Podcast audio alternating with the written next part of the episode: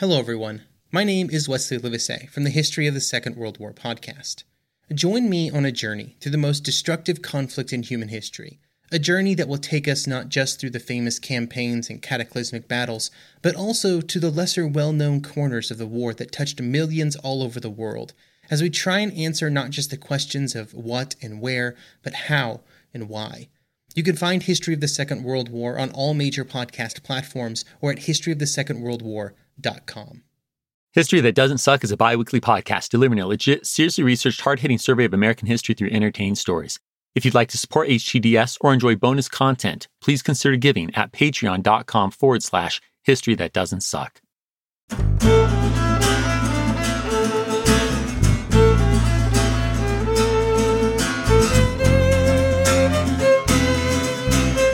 Welcome to History That Doesn't Suck. I'm your professor, Greg Jackson and I'd like to tell you a story. It's a warm, beautiful afternoon, June 22nd, 1807. The USS Chesapeake, an American three mast frigate of some 40 guns, has recently set off and is now just off the Virginia coast when its crew notices another ship in the distance. Huh, it's British. Soon enough, the Americans can see it's the 50 gun frigate, the HMS Leopard. The warships draw closer and closer. According to some accounts, they each signal friendship by firing a shot leeward. Come 3:30, the Leopard catches up with the Chesapeake roughly 8 or 10 miles southeast by east of Virginia's Cape Henry. The British now hail their American counterparts, indicating they have a message for the Chesapeake's commander, Commodore James Barron. Okay, this is all common enough practice, so no need to worry too much. Yet. We will heave to, and you can send your boat on board of us. James hails back. The large, round nosed 38 year old Commodore awaits this message in his cabin. Within a few minutes, British Lieutenant Meade arrives by escort with a note from his captain, who has the most British name ever. Salusbury Humphreys. Captain Humphreys' letter explains that he has orders from British Vice Admiral Berkeley to search the USS Chesapeake for some British Navy deserters, and that he hopes this can happen without the, quote, harmony subsisting between the two countries, close quote, being disturbed. Okay, time out. Before I tell you how James replies, there's something you should know. The British Navy has impressed, that is, kidnapped, thousands of American citizens into the British Navy in recent years. I'll explain this in greater detail later today because the context matters, but to give you an immediate example, three of the quote unquote deserters the British want to search the Chesapeake for are Americans. But since they dared to escape their forced service in this foreign military and return home, the British are now pursuing them as deserters. So, what does our American Commodore, James, do? Well, he's aware of the three American deserters, but he can't very well let the British tell him what to do on his own damn ship, or let them take his fellow Americans within 10 miles of the U.S. coast, no less. So he writes the following reply to Captain Humphreys Quote, I know of no such men as you describe. I am also instructed never to permit the crew of any ship that I command to be mustered by any other but their own officers. It is my disposition to preserve harmony, and I hope this answer to your dispatch will prove satisfactory. It's now 4:15 p.m. The Leopard flies a signal that tells Lieutenant Meade he needs to come back. The moment this British officer sets off for his own ship, James orders the gun deck cleared. It'll take some time since they just set out and are in no way prepared for battle. But this is starting to feel a little confrontational, so better safe than sorry. Commodore Barron, you must be aware of the necessity I am under of complying with the orders of my commander in chief. Captain Humphreys calls out across the waters. Standing on the gangway, James looks on in horror as he sees the leopard's men have already beaten to quarters. Oh God, his own crew's so far behind, he didn't see this coming. James has one hope to stall. I do not hear what you say. The Commodore bellows through his speaking trumpet. Captain Humphrey repeats himself. James again plays dumb. All the while, both crews are preparing to fire, and then. For 15 minutes, from 4:30 to 4:45 p.m., the Leopard unleashes broadside after broadside. 18 injured, some severely so. 3 dead on the spot. All of them American. The caught off guard Chesapeake only manages to fire a single shot. The Americans never had a chance. The Chesapeake strikes its colors.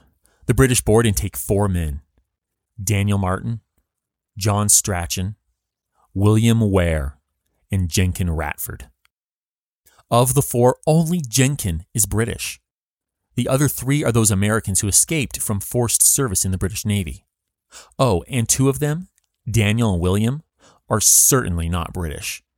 With Britain's demographics at the time, it's hard to say they aren't American when they're both black. Having impressed these three Americans into the British Navy a second time, the Leopard departs, leaving the Chesapeake battered and broken. It turns back to Norfolk, Virginia, where the Norfolk Gazette and Public Ledger reports on this event two days later. To quote, the independence of our country has been attacked, and in defending it, our fellow citizens have been killed. I'll go ahead and state the obvious in case anyone's missed it. Tension is rising between the young American Republic and its old mother country, Britain. And today we're going to see it hit a boiling point as we lay the groundwork for the most overlooked and forgotten war in U.S. history the War of 1812. America is caught between a warring France and Britain, which is leading to major transatlantic trade problems, including impressment of Americans in the British Navy. Talk of a new treaty and economic sanctions by the Jefferson and Madison administrations aren't cutting it, and Americans are only getting angrier, especially when they're convinced the British are arming an Indian coalition led by Tecumseh and his prophetic brother. Because of these factors, and just good old politics, we're going to see some war hot congressmen get their wish war. Which, in a way, doesn't start on the battlefield, but with a Republican riot in the streets of Baltimore. So, ready to start another war? All right, then, let's get to it. You might recall that the last time we talked about President Thomas Jefferson, things were going rather well for him. The man was cutting taxes, the national debt, the government, the Federalist Party's influence on courts, and doubling the size of the country. Come 1804, he ditches the soon to be charged with treason Vice President Aaron Burr for another New York resident, Mr. George Clinton. And by the way, we won't worry about a slugfest election between future presidents and VPs like we did in episode 18 ever again. 1804 also sees the addition of the 12th Amendment. From now on, the Electoral College will cast separate votes for president and vice president instead of just rolling with first and second. See, America's learning. But things aren't as smooth for the sage of Monticello during the second term, because as of 1803, the same year as the Louisiana Purchase, Britain and France go back to war. Yes, like Presidents George Washington and John Adams in episodes 17 and 18, Tom's America is now stuck playing monkey in the middle as these two rival empires hash it out. Now, this isn't always a dire situation. Technically, Tom already saw these titans at war in his first year as president, but since John's administration had just pulled America through that quasi war with France, Tom had no problems. And in 1803, when a brief break in the nearly constant war between Britain and France comes to an end, America benefits initially. Yeah, American merchants swoop in on the maritime trade, making serious bank off of increased exports to both empires. To quote American minister to Britain, James Monroe, in 1804, he says, the truth is that our commerce never enjoyed in any war as much freedom, and indeed favor from this British government, as it now does. Sounds good, right? But by the start of Tom's second administration in 1805, James will completely change his tune. Why's that? Because British officials who've grown jealous and tired of neutral America increasingly rocking the transatlantic trade start pushing back on U.S. shipping. Now, Britain has this policy called the Rule of 1756. This says neutral nations can't ship anything during war that they can't ship during peacetime. If they do, Britain's crazy powerful navy will seize their ships. One example of this would be American merchants transporting goods between France and its Caribbean colonies. France would never permit this during times of peace, but since Britain has Napoleon hemmed in, he's happy to let America fill this role while at war. And Americans have technically stayed within the rule of 1756 by making quick stops between France and the Caribbean in U.S. ports, where they paid duties. Ha! You see it? Now they're not directly facilitating French on French trade. Hashtag loophole. Yeah, British leaders are done with this game. It's enriching America and worse, helping their French enemy at the same time. So the British High Court of the Admiralty issues the Essex decision in 1805, saying neutral merchants, Americans, can't pull this anymore. If they do, Britain will seize those ships. Hashtag loophole closed. Ah, but after the Essex decision, France returns economic fire with the continental system. At this point, Napoleon's on his way to making continental Europe his plaything, but he's not succeeding against Britain. He's learned the hard way at the 1805 Battle of Trafalgar that he can't go broadside to broadside with the British Navy. Ah, mais non, zut alors! So instead, he's going to choke Britain financially. Between 1806 and 1807, Napoleon's Berlin and Milan decrees call for a blockade of the British Isles and declare all British goods eligible for seizure, even if carried by neutral, such as American, merchants. And of course, Britain responds to Napoleon's continental system. It issues some decrees of its own, called Orders in Council, that blockade France and its allies. This shuts down neutral, such as American, ships unless they stop in Britain first to pay transit duties and do not carry any goods that could help the French war effort. Okay, you get my point, right? It's fine if you've lost track of the specific rules, decrees, and orders. The important thing is this as Britain and France's commercial warfare gets going in 1805 and continues to escalate, the real goal is to hurt each other or help themselves, not to hurt America. They couldn't care less about the dinky republic. Nonetheless, a side effect is that America goes from freely trading with both empires to getting choked out by both sides. And as America tries to carry on amid this trade war, its ships get seized left, right, and center.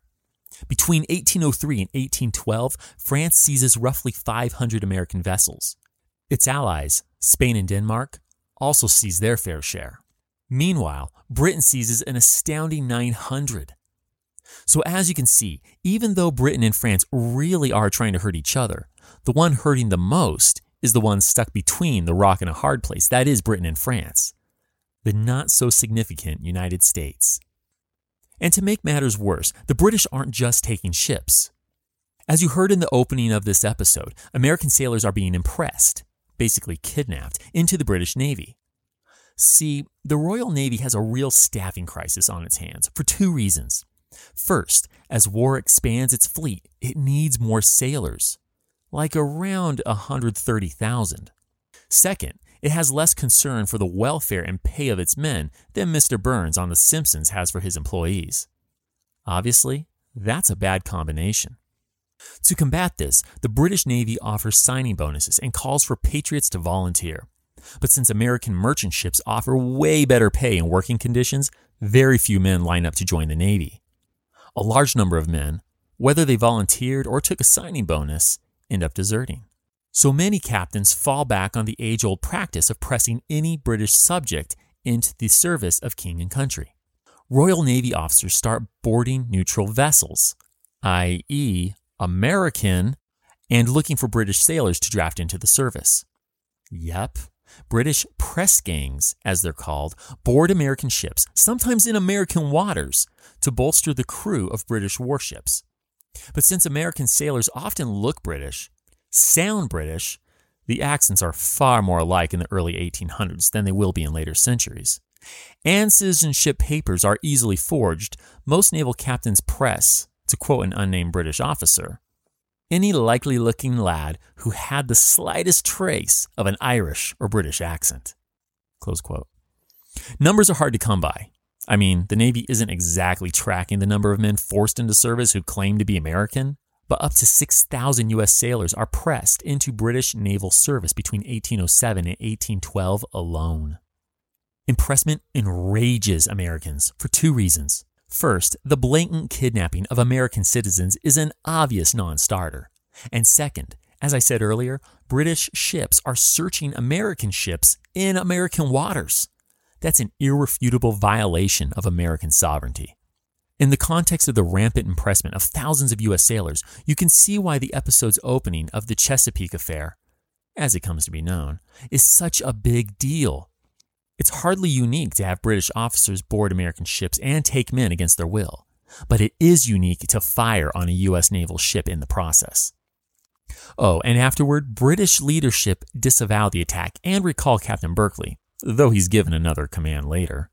They apologize, offer to pay reparations, and return the two surviving American sailors. One of them dies in a Halifax hospital. But the damage is done. Anti British sentiment festers.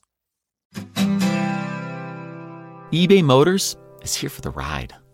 Remember when you first saw the potential? And then, through some elbow grease, fresh installs, and a whole lot of love, you transformed 100,000 miles and a body full of rust into a drive that's all your own? With over 122 million parts for your number one ride or die, you can make sure your ride stays running smoothly. Brake kits, LED headlights, exhaust kits, turbochargers, bumpers, whatever your baby needs. eBay Motors has it. And with eBay Guaranteed Fit, it's guaranteed to fit your ride the first time, every time, or your money back. Plus, at these prices, oh, you're burning rubber, not cash. Keep your ride or die alive at ebaymotors.com. Eligible items only, exclusions apply. Want to learn how you can make smarter decisions with your money? Well, I've got the podcast for you. I'm Sean Pyles and I host NerdWallet's Smart Money Podcast. On our show, we help listeners like you make the most of your finances. I sit down with NerdWallet's team of nerds, personal finance experts in credit cards, banking, investing, and more – we answer your real world money questions and break down the latest personal finance news. The Nerds will give you the clarity you need by cutting through the clutter and misinformation in today's world of personal finance. We don't promote get rich quick schemes or hype unrealistic side hustles. Instead, we offer practical knowledge that you can apply in your everyday life. You'll learn about strategies to help you build your wealth, invest wisely, shop for financial products, and plan for major life events and you'll walk away with the confidence you need to ensure that your money is always working as hard as you are. So turn to the nerds to answer your real world money questions and get insights that can help you make the smartest financial decisions for your life. Listen to NerdWallet's Smart Money Podcast wherever you get your podcasts. Okay, okay. So Britain and France's war, which is also waged commercially, isn't just stifling American trade, it's resulting in thousands of Americans getting kidnapped, sometimes in American waters, by the British. Let me note the issues of impressment and Britain's maritime restrictions are the two main causes of the coming war. But we aren't there yet. For now, America's still trying to respond peacefully, and in 1806, the year before the Chesapeake affair, the old, less than perfect but nonetheless something Jay treaties expired, and we have two Americans trying to negotiate a new treaty that will address these pressing issues. No pun intended, I swear. They are our current American minister to Britain and future U.S. President, James Monroe, and a Baltimore lawyer named William Pinkney. Now, the British won't agree to give up impressment. Their navy literally can't function without it. But its negotiators do concede to use, quote, the greatest caution, close quote, going forward, and to provide, to quote again, immediate and prompt redress close quote, when they unintentionally snag Americans, including taking them back to their home ports. Pronto. Not great, but better than the present situation. On a real upside, the British agree to favorable trade terms on par with, though slightly different from, the Jay Treaty. James and William know this is far from ideal, But while this treaty doesn't take care of the problem with impressment, it does improve the situation. It also hooks up American merchants, and the British ask relatively little in return. There are two requests of any consequence. One, America won't impose unique sanctions on Britain. Two, America won't go along with Napoleon's call to blockade the British Isles from the Berlin Decree. So, seeing this treaty as more good than bad, they sign and send this bad boy back home for Tommy's blessing. Yeah, that ain't happening. The sage of Monticello is already philosophically opposed to treaties in the first place. Seriously, dude's not a fan. He once called the Jay Treaty a millstone around our necks. Tom thinks the Monroe Pinkney Treaty, named for James and William, obviously, sucks so much he doesn't even give the Senate a crack at ratifying it. Our red-headed Virginian thinks he can bring Britain to its knees, or at least the negotiation table, through economic sanctions, so he won't be signing a treaty in which he gives that up. Ah, economic sanctions. This is nothing new. We listened to colonial America pull this stunt during the pre revolutionary years in episodes 2 through 5. Patriots called for non importation and the boycott of British goods, but this ended up hurting Americans more than the British. And revolutionary leaders never freaking figured that out. They did it again and again. Well, Tommy's Democratic Republicans, and frankly, a lot of other Americans, still haven't figured this out either. So from 1806 to 1811, they're using these methods to inflict what they think is a punishment on Britannia and Napoleonic France without realizing the economies of these massive empires will be just fine without the little economy of America. Instead, this will be like throwing a boomerang that comes back and smacks the American economy upside the head. We start with the rather light 1806 Non Importation Act. It's meant more as a show of strength while James Monroe and William Pinkney are still hashing out that treaty. But when their treaty sucks and then the Chesapeake affair goes down, the Republicans are like, let's douse this sucker in gasoline and throw a match on it. Enter the Embargo Act of 1807, which makes it illegal for American ships to head off to foreign ports. Yeah, that'll show them. Just halt your own exports. Others just sail illegally. I mean, as we saw in episode 3, good luck telling Bostonians how and when to ship. So, to enforce the embargo, Tom tells Congress to, quote, legalize all means which may be necessary to obtain its end. Close quote. But even with expanded powers, Tom knows he can't leave the embargo in place forever. He tells James Madison, I take it to be an universal opinion that war will become preferable to a continuance of the embargo after a certain time. He's not wrong. Federalists are having a field day. One popular political cartoon depicts a snapping turtle named Oh Grab Me biting and holding a merchant trying to ship his goods. Not only is the turtle, which can withdraw into its shell, a clear allegory for withdrawn American economy, but its name helps drive home the point. Oh Grab Me is embargo, embargo, backwards. Clever, right? In short, 18th century Americans hate on this embargo act almost as much as later Americans will hate on Nickelback. By the time the presidential elections come around, Tom is worn out. Trying to keep the U.S. economy afloat in the midst of Napoleon's reign has done him in. He decides to follow George Washington's example and retire after his second term. Remember, there are no term limits yet. His choice to return to his beloved Monticello leaves the Republican Party to nominate someone else for their presidential ticket. On January 24, 1808, that someone is Secretary of State James Madison, with George Clinton as VP. And this is a pretty strategic move that keeps George from running for commander in chief himself. James Madison. We've come to know him well since episode 15, but let's recap. The blue eyed, balding 50 something Virginian is famously short, 5 foot 4. Between his height, or lack thereof, and frail physique, I'm sure you can appreciate that nickname of his you've heard me use so many times in past episodes Little Jemmy. He doesn't bring the military glory of George Washington, the fire of John Adams, or the command of power like Thomas Jefferson, but don't let that fool you. The shy man has a stellar resume. As the chief architect of the Virginia Plan, he's known as the father of the Constitution. He wrote 29 of the Federalist Papers. He served in Congress and is currently Secretary of State. His main drawback is that reputation for cold and reserved manners.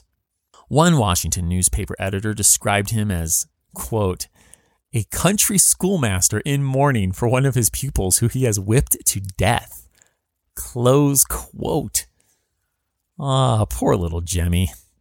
Luckily, James's wife, Dolly, helps his image. She's an important woman in her own right, so let's get to know her a bit too. Dolly suffered several tragic losses before marrying then Congressman James Madison. She had two boys with her first husband, lawyer John Todd. During the terrible yellow fever epidemic of 1793 that I mentioned in episode 17, her one month old baby William died.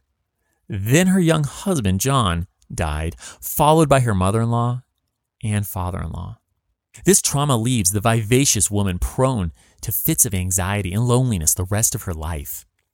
But in 1794, when James meets the young widow through a mutual friend, Aaron Burr, he falls hard, and after consulting with her lawyer, she accepts his proposal. When James later serves in his BFF Tommy's administration, Dolly acts as the First Lady while Tom is president because, well, he's not single, but he's not married either, as you might recall from episode 21. Anyway, Dolly is intelligent, well connected, and shores up James's shortcomings well. She throws excellent dinner parties, and in her easy conversation, she never badmouths the other candidates. She focuses only on promoting her husband. The beautiful, dark featured Dolly helps rally the votes in favor of her two inches shorter husband. But it's the Federalist candidate, Charles Cotesworth Pinckney, who's the real threat. The once nearly dead Federalist Party is gaining new strength with the unpopular embargo. Even that ill conceived non exportation policy can't pull James down, though. Between his impressive service record and Dolly's charisma and connections, Pinckney gets steamrolled in November 1808. James receives 122 electoral votes. Pinckney, 47. And he knows Dolly played a significant role. Of the election, Pinckney says, quote, I was beaten by Mr. and Mrs. Madison. I might have had a better chance had I faced Mr. Madison alone. Close quote. As the Madisons head to the White House, our fourth U.S. President, James, soon finds he'll have a harder time than he thought. His Republicans might control Congress, but they're divided into three factions. One, Northeast Republicans, who sound pretty Federalist in most of their rhetoric. Two, Western Republicans, who find nothing sexier than a massive military and three, the old Southern Republicans, who simply oppose James because he isn't James Monroe. On top of these divisions, he also has a slightly resurrected Federalist Party that picked up seats on the promise to repeal that ridiculous Embargo Act. Despite a divided Congress, they managed to replace the unpopular Embargo Act with the Non Intercourse Act. No, it doesn't require abstinence talks in high school sex ed classes. It says Americans can trade with all countries other than Britain and France. It also allows the president to open trade with these warring countries if they ever behave themselves and acknowledge U.S. neutrality. Being yet another version of the same backward economic policy behind the Embargo Act, this bill doesn't do the U.S. economy any favors, and the government's coffers remain almost empty. So Congress tries another approach with Macon's Bill number 2 in May 1810. It's a bit convoluted, but in a nutshell, it dials back non importation and reopens trade with Britain and France. But, as a carrot to both empires, if one of them abandons its anti neutral policies and the other doesn't follow suit, then the US will once again impose non importation on the empire still attacking American shipping and trade exclusively with the one that's being cool. Confused? No worries, even our new intellectual president isn't sure he follows. James is so frustrated by what he calls a feeble and bewildering law, he says Congress must be in a permanently, quote, unhinged state, close quote. But there's one guy who isn't confused at all Napoleon. The military genius sees an opportunity to drive America into war with Britain, and he takes it. In August 1810, French Foreign Minister Duc de Cadore sends a letter to American Minister John Armstrong promising that France will repeal its Berlin and Milan decrees by November 1st if, quote, the United States shall cause their rights to be respected by the English. Close quote. Now, the clever emperor has no intention of revoking the continental system or leaving American ships alone. James can see that Napoleon is screwing with him. But he has to go along with the charade because, quote, it promised us at least an extrication from the dilemma of a mortifying peace or a war with both the great belligerents. Close quote. This all plays just as Napoleon hopes. Britain refuses to revoke its orders in council, which pushes little Jemmy to proclaim a renewal of non importation against British goods in February 1811. Meanwhile, war hawks in Congress, who actually want war with Britain, gladly pass a law in March backing up the president's proclamation. Damn, Napoleon. Well played. Or rather, bien joué. And Anglo American relations are unraveling for other reasons too. In May 1811, we have the Little Belt affair, in which the 54 gun USS President has its way with the HMS Little Belt. It's a confusing encounter, and after the fact, no one is even sure who drew first blood. But nine British sailors die and 23 more are wounded. With the British feeling about this incident the same way the Americans feel about the Chesapeake affair, we're only another step closer to war. And the further complications don't end there. While we've rightly been focused on sailor impressment and a trade war, rising tensions between the United States and American Indians is another contributing factor to the coming war between Britain and its former American colonies. Seriously, let me lay out the situation between the U.S. and a rising alliance of tribes. Then we'll circle back to how Britain has anything to do with this. Two Shawnee brothers, Tenskwatawa, usually called the prophet because of his visions and miracles and because we're afraid to pronounce his name, and Tecumseh are building a coalition of Indian tribes. They've been preaching a return to traditional ways and Indian self determination to tribal leaders of the Shawnee, Ottawa, Seneca, and Wyandot. They explain that colluding with or capitulating to the Americans is just, quote, abandoning to the interests of their respective nations, close quote. The brothers established a village at Prophetstown, Indiana, and followers flocked to the stronghold on the banks of the Wabash River. This, of course, scares the white population. The governor of the Indiana Territory, future U.S. President William Henry Harrison, desperately tried to discredit the prophet by demanding that the spiritual leader perform a miracle. In 1806, the bold prophet predicted an eclipse. A total solar eclipse. In fact, he promised that all disbelievers would, quote, see darkness come over the sun. Close quote. There's no way to fake that, so William figured he had the guy cornered. But then it happens on June 16, 1806, just like the 2017 solar eclipse that traveled across the entire US.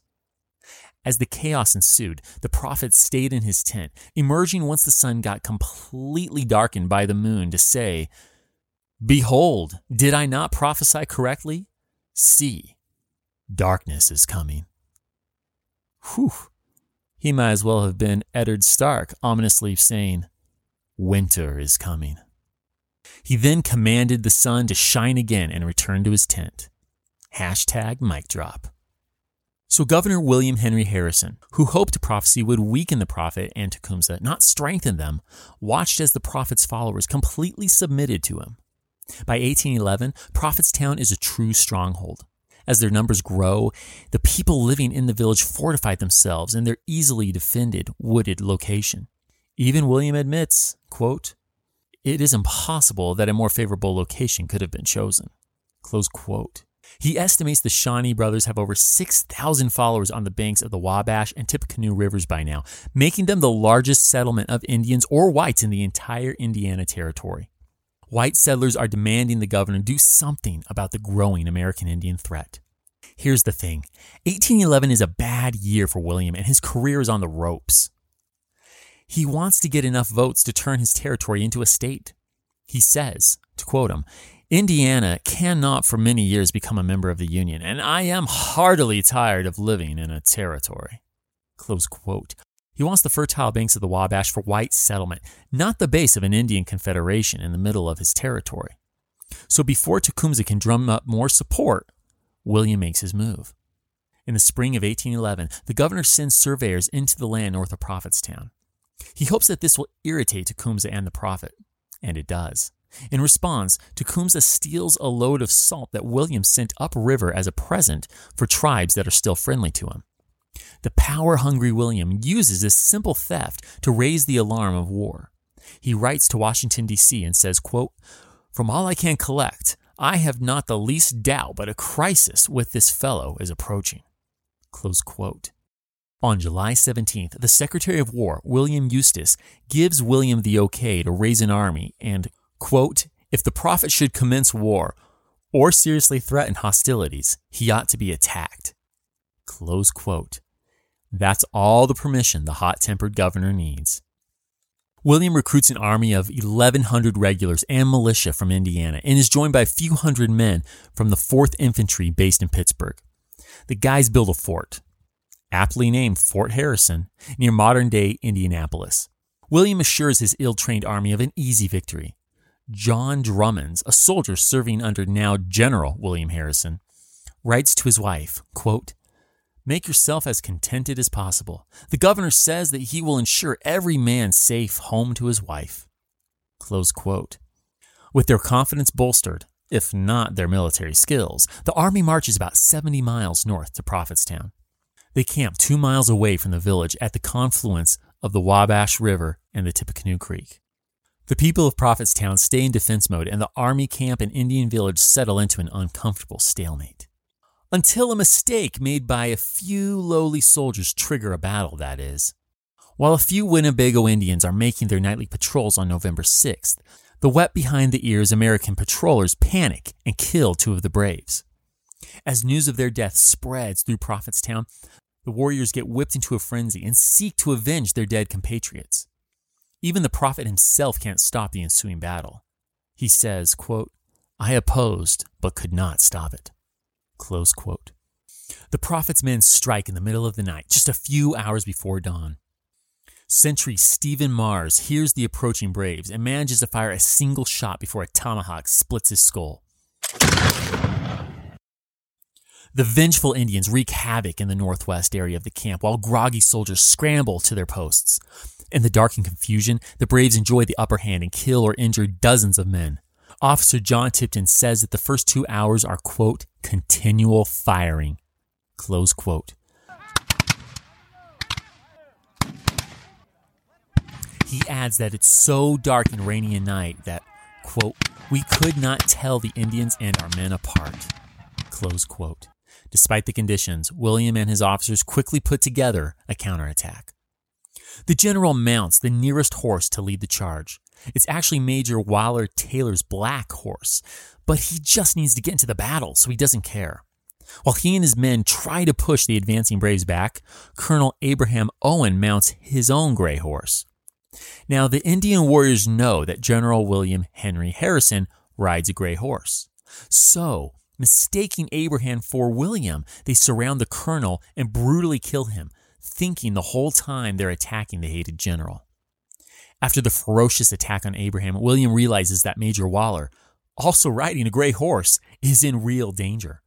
William shouts something to his imperiled officer along the lines of, Major, dismount or risk your life.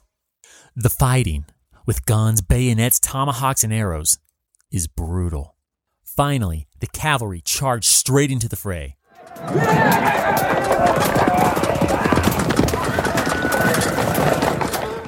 They manage to push back the Indians, who are running low on ammunition, and they retreat to their stronghold at Prophetstown.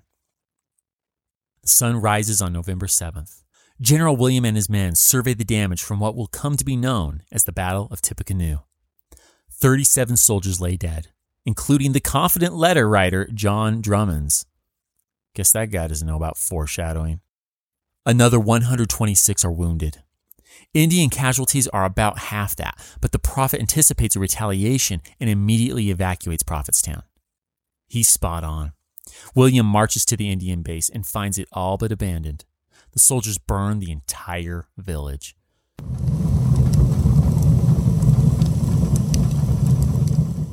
When Tecumseh gets back to Prophetstown, he says, quote, Governor Harrison made war on my people in my absence. On my return, I found great destruction and havoc. The fruits of our labor destroyed, the bodies of my friends laying in the dust, and our village burnt to the ground by the big knives. Close quote. Bruised but not broken, his people begin the painstaking process of rebuilding the village. Now, this isn't the last time you'll hear about Tecumseh during the War of 1812, but that's a story for another day. The important thing to know right now is Americans hold the British partly responsible for this major Indian resistance. See, I told you Britain would tie into this. If you remember episode 14, then you know the British have wanted to hem in the United States' potential expansion since before the ink ever dried on the treaty ending the Revolutionary War. Well, after the Battle of Tippecanoe, guess what Americans find among the Indian dead? British guns. Naturally, this leads many Americans to conclude the British up north, you know, in Canada, armed the Indians and orchestrated the battle. For some, this is yet another reason to go to war, to prevent the British from backing the Indians and impeding American expansion. When Johann Rall received the letter on Christmas Day 1776, he put it away to read later. Maybe he thought it was a season's greeting and wanted to save it for the fireside. But what it actually was, was a warning, delivered to the Hessian colonel, letting him know that General George Washington was crossing the Delaware and would soon attack his forces. The next day, when Rall lost the Battle of Trenton and died from two colonial Boxing Day musket balls, the letter was found, unopened in his vest pocket. As someone with 15,000 unread emails in his inbox, I feel like there's a lesson there. Oh well, this is The Constant, a history of getting things wrong. I'm Mark Chrisler. Every episode, we look at the bad ideas, mistakes, and accidents that misshaped our world. Find us at constantpodcast.com or wherever you get your podcasts.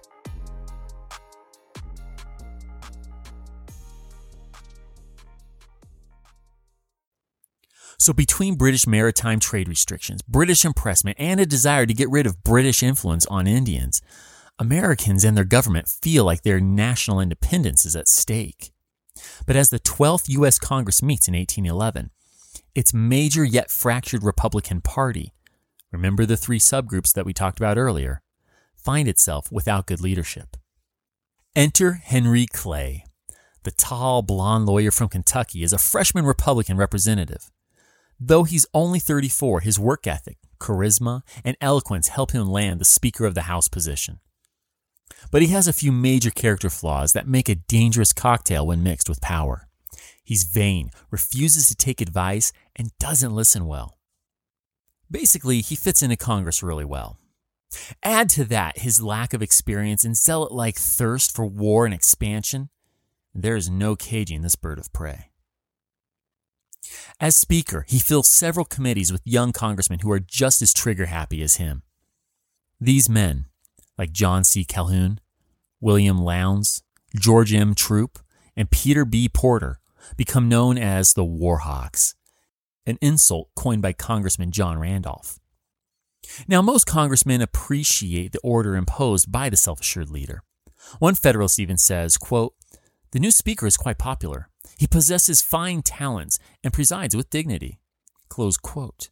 Unfortunately, the new speaker doesn't have any war experience, and neither do his closest war hungry allies. I mean, these guys were in diapers during the Revolution. They weren't in the Continental Congress. They weren't even at Valley Forge or Yorktown. They literally know nothing about the hardships of funding, manning, or equipping a military, to say nothing of fighting in an actual battle but they think they're ready to lead the nation to war anyway.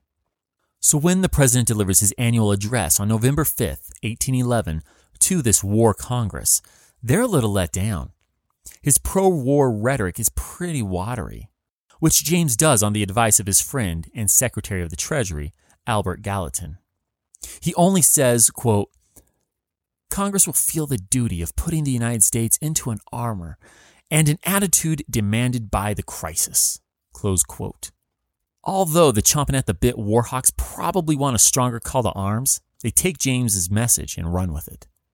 Henry gives the majority of the work to Peter Porter in the Foreign Relations Committee, Now, they might be pro war, but they don't want to put the cart before the horse. They go straight to the new Secretary of State, James Monroe, and make sure any recommendations they make for war preparations will be supported by the president. William Lowndes happily reports that, quote, the president will cooperate zealously with Congress in declaring war if our complaints are not redressed by May next. Close quote. So, with that carte blanche approval in hand, the Foreign Relations Committee cranks out six resolutions for war. And boy, does the American military need some help. Years of neglect and underfunding by Republicans have left the Navy, well, if you can call it a Navy, in laughable condition. And the Army only has about half of its enlistments filled. It's that bad. Anyway, these resolutions call for filling the Army, raising more troops, authorizing state militias, fitting out the Navy, and arming merchant vessels for defense. Peter makes damn sure that his committee's work is understood by all congressmen. He boldly states that these resolutions are preparations for an actual, not theoretical war. Quote, Do not let us raise armies unless we intend to employ them. Close quote. Congress reads him loud and clear. They pass all the resolutions by wide margins. One Federalist even says, quote, there appears to be a greater degree of unanimity in the national legislature than I have observed since the Revolutionary War. Close quote. Wow, things must be going really well for Henry's Warhawks. But looks can be deceiving. Resolutions for troops and ships are all well and good. But now the Warhawks' lack of wartime experience and the rift between congressional factions are becoming glaringly obvious. The Democratic Republicans have ironclad principles like small federal government, states' rights, and low taxes. But those become a stumbling block to waging war. Kind of gotta fund the military, you know? So when they finally pass a few bills to borrow some money and raise a few duties, the president says, quote, it is the strongest proof they could give that they do not mean to flinch from the contest to which the mad conduct of Great Britain drives them. After putting so many military plans in the works, the eager Speaker of the House pressures the administration into an embargo as a final step of declaring war. Even in the face of a few British overtures for peace and open trade, James goes along with the Warhawks and formally asks Congress to declare war on June 1, 1812. What? Do you think the Republican to the core father of the Constitution is going to declare war himself? Not a chance. He outlines four main reasons for declaring war on the greatest naval power in the world, namely, Britain's trade killing orders in council, impressment of American sailors, spies in U.S. territory, and arms given to American Indians. He ends by saying, quote, We behold, in fine, on the sides of Great Britain a state of war against the United States, and on the side of the United States a state of peace towards Great Britain. Close quote.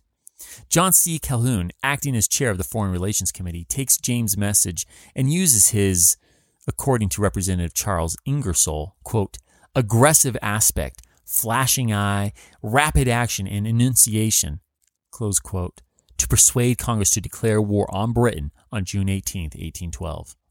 Of course, we could add a few more reasons for war to what the president has said. For some Americans, they think this is a War of Independence Part 2.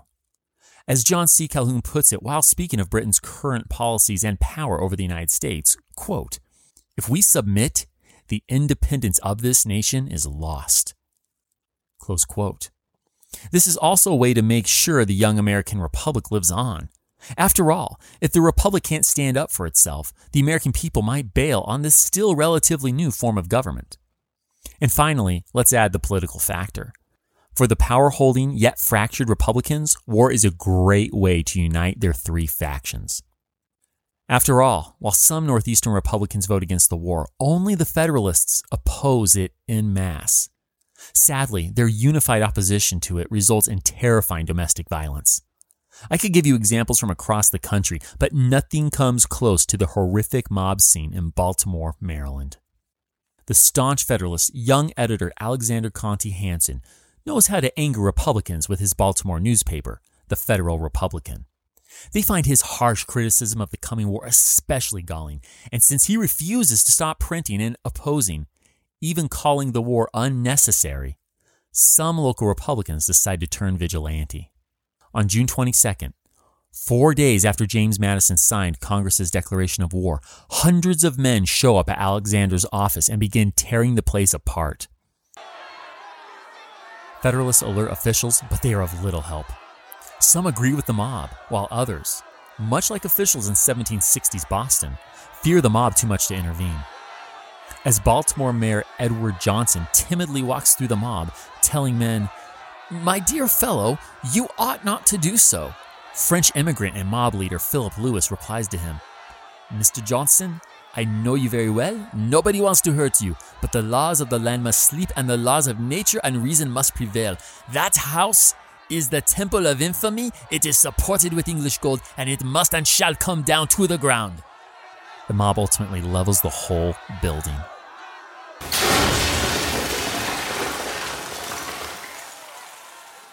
But lacking an office won't silence Alexander.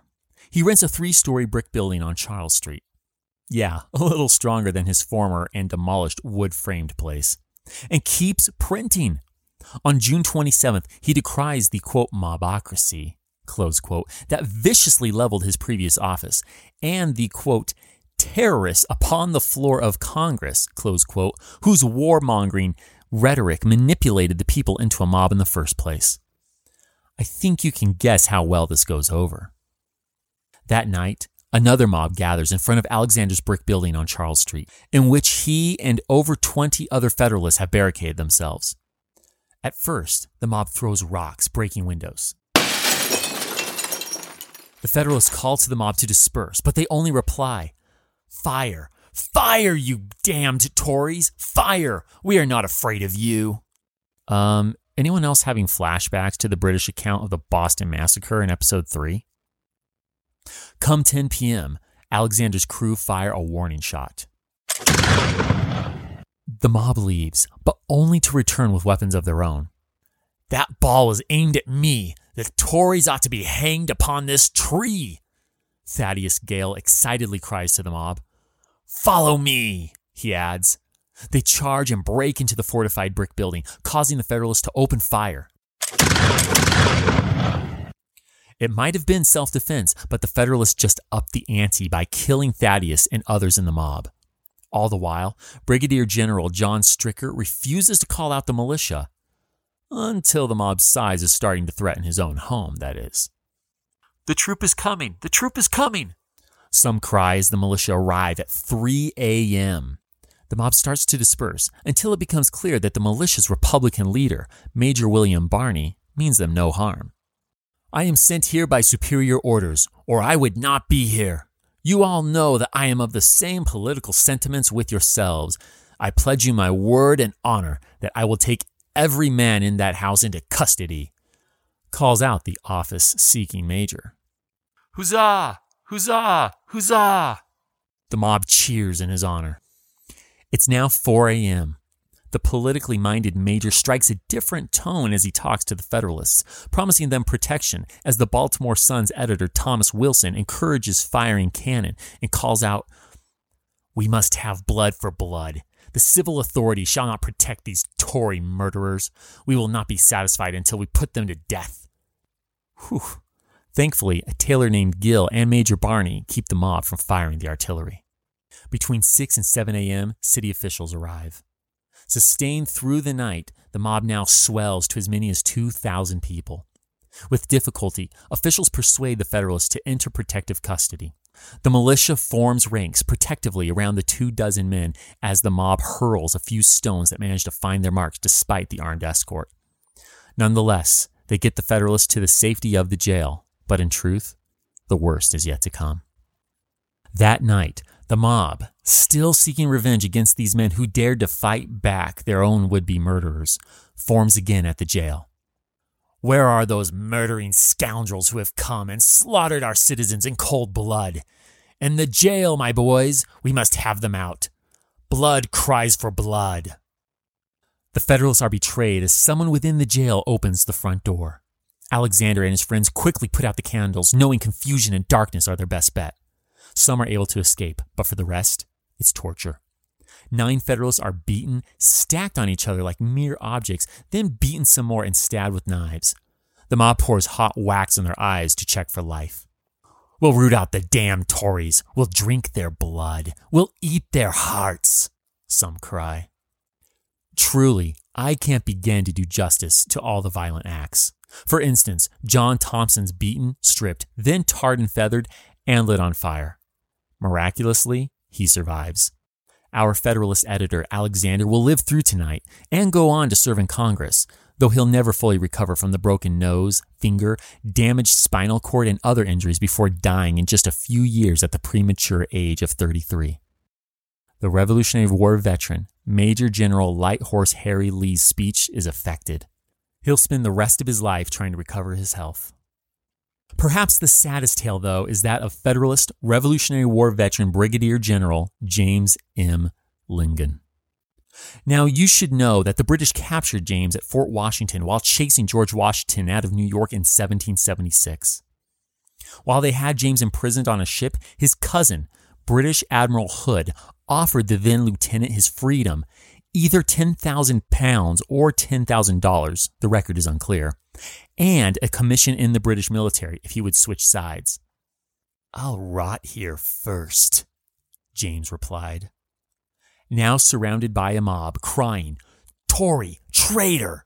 It's said that the bold, aged patriot rips open his shirt, exposes the scar on his chest from a Hessian bayonet, and simply replies, Does this look as if I was a traitor? The mob responds by throwing stones and stabbing him, piercing the same chest, last bloodied by a Hessian. James dies within a few hours. We'll see our first battle of this war, the War of 1812, in the next episode.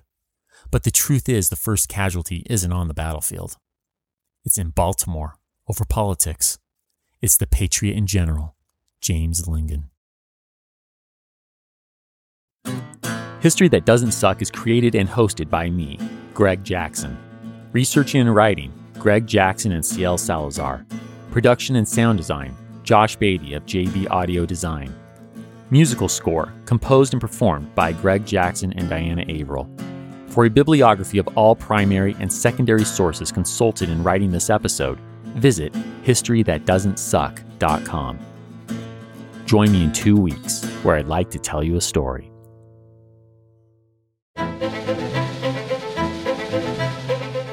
History That Doesn't Suck is created and hosted by me, Greg Jackson.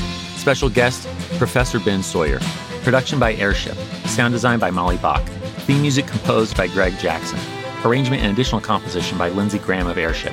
HTDS is supported by fans at patreon.com forward slash history that doesn't suck.